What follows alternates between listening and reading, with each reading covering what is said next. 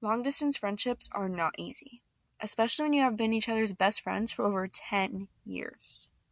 I will never forget the day that Maddie and Layla told me they were going to be moving to Texas. I did not believe them at first. We had grown up together since we were four years old, spent birthdays together, gone on countless vacations together, and spent nearly every weekend with each other. Even with the many miles between us, we still keep in contact. This friendship is one that I hope to never lose. But since they have moved, I've also gained so many friends and new relationships with other people that I'm not really sure would have happened without this big change in my life.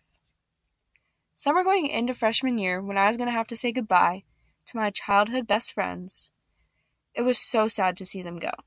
But I knew if it was not meant to be, the journey would not have presented itself in the first place. As time went on after the move, we still talked to each other every day, whether it was FaceTime or text. In December of that year, I had gotten a plane ticket to go visit them for my birthday. I was so ecstatic. When we had reunited, it was like we were never apart. When the time came for me to go back home, I was so sad to have to leave them again. I felt like the best version of myself when we were all together. In March of 2019, something happened that I was not expecting. Layla and I had gotten into a verbally abusive argument over a social media post.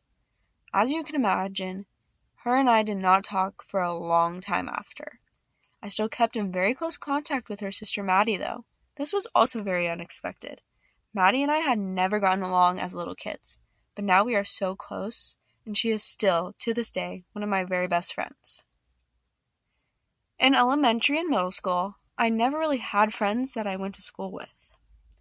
Once this fight between Layla and I had occurred, I grew extremely close with the people I was going to school with.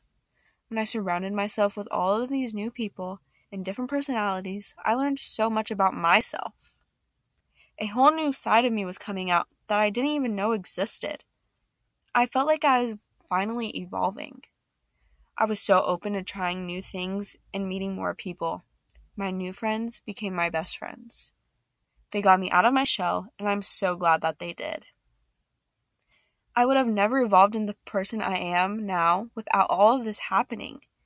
And to think, who I thought would have been my forever best friend moving away could be so good for me in the long run. But I now know that everything happens for a reason.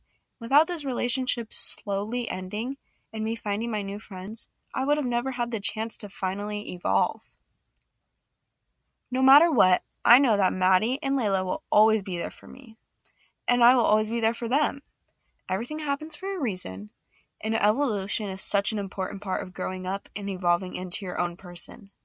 I will forever be grateful for all the memories and trials I went through growing up and evolving into the person I now am today.